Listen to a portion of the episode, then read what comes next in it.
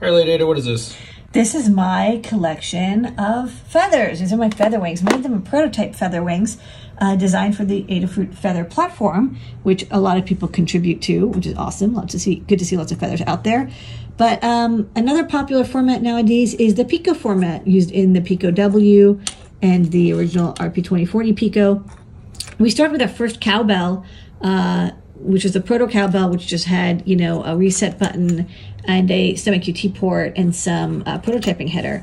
The next one I want to do is to port over this Adalogger feather, which has an RTC battery and micro SD port um, socket to uh, the same format. So this is my design over here.